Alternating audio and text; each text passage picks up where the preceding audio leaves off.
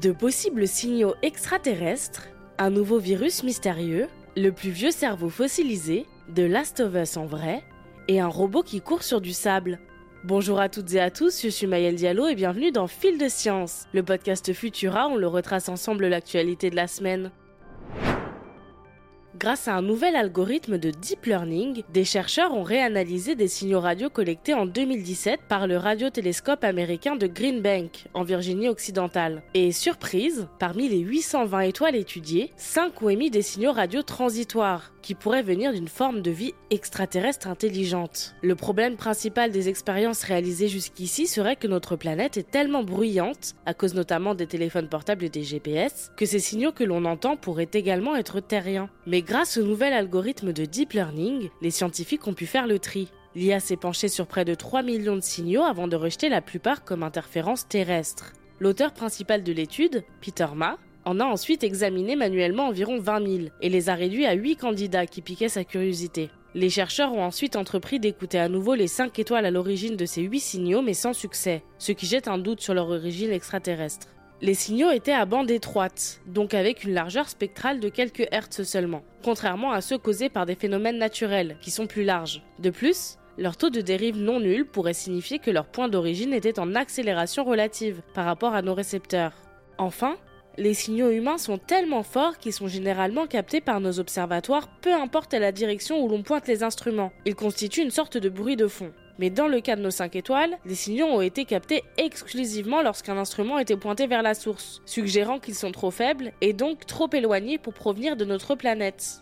Le deep learning n'en est qu'au début de ses applications, et les membres du projet pensent déjà à l'utiliser pour analyser des données récupérées par le réseau MeerKAT de soixante-quatre radiotélescopes en Afrique du Sud. L'Institut Pasteur a identifié un nouveau virus chez les humains.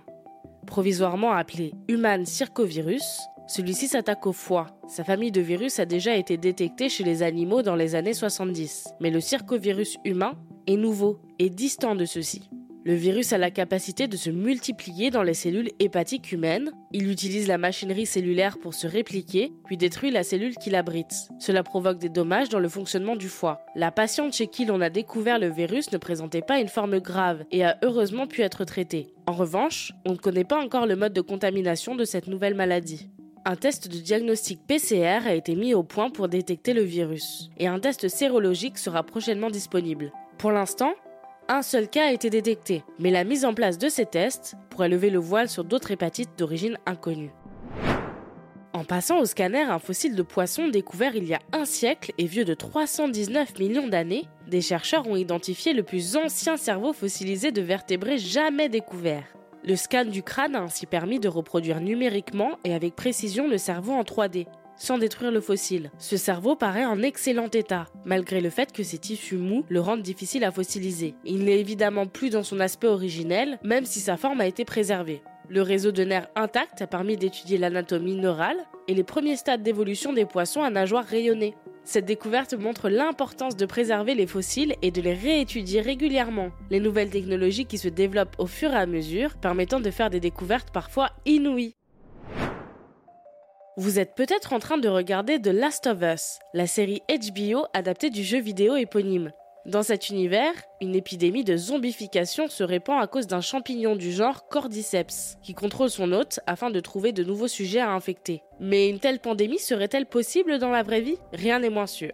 Mais des éléments pourraient nous inciter à rester sur nos gardes. Les concepteurs de The Last of Us ont en effet été inspirés par de véritables champignons cordyceps, des organismes zombificateurs de fourmis qui imprègnent les insectes grâce à leurs spores.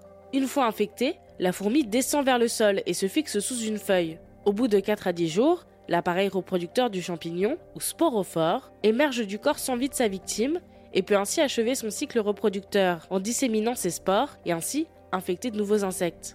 Heureusement, ce champignon n'est pas adapté pour survivre à la température corporelle humaine. D'ailleurs, à notre connaissance, aucun champignon n'altère le comportement humain afin de mieux se disperser. Mais avec le réchauffement climatique, les infections fongiques pourraient devenir un risque sanitaire, sans nous transformer en zombies. En effet, une étude rapporte qu'une espèce de Cryptococcus, qui fait des ravages chez les personnes immunodéprimées, décuple ses réponses adaptatives avec la hausse des températures. Le champignon risque ainsi de résister de mieux en mieux à la chaleur et d'infecter un plus grand nombre de personnes saines. Alors, The Last of Us doit-il être considéré comme une série post-apocalyptique ou d'anticipation ? L'avenir nous le dira, mais ce n'est pas pour rien que les deux genres se rejoignent souvent. Et enfin, un robot capable de courir à onze kilomètres heure sur du sable. C'est fait, grâce à une équipe de chercheurs sud-coréens et leur création quadrupède, Raibo. Le robot peut adapter sa démarche suivant la surface sur laquelle il se trouve. L'I A prédit la profondeur et la vitesse auxquelles elle s'enfonce pour pouvoir compenser immédiatement le mouvement. Grâce à l'apprentissage automatique, le robot a pu renforcer ses capacités d'analyse sur différents terrains sans avoir à réviser son algorithme de contrôle. Découvrez des images impressionnantes de ce robot et le reste de nos actualités sur Futura. C'est tout pour cette semaine. Si vous nous écoutez sur les apps audio, pensez à vous abonner pour nous retrouver toutes les semaines et à nous laisser une note et un commentaire pour soutenir notre travail. Cette semaine, je vous invite à découvrir notre dernier épisode de Vitamine Tech, où Emma Olen vous parle du côté sombre des voitures autonomes. Loin d'être une panacée écologique, ces véhicules pourraient au contraire être à l'origine d'une pollution sans précédent. Quant à moi, il ne me reste plus qu'à vous souhaiter un excellent week-end. Et surtout, restez curieux. À bientôt.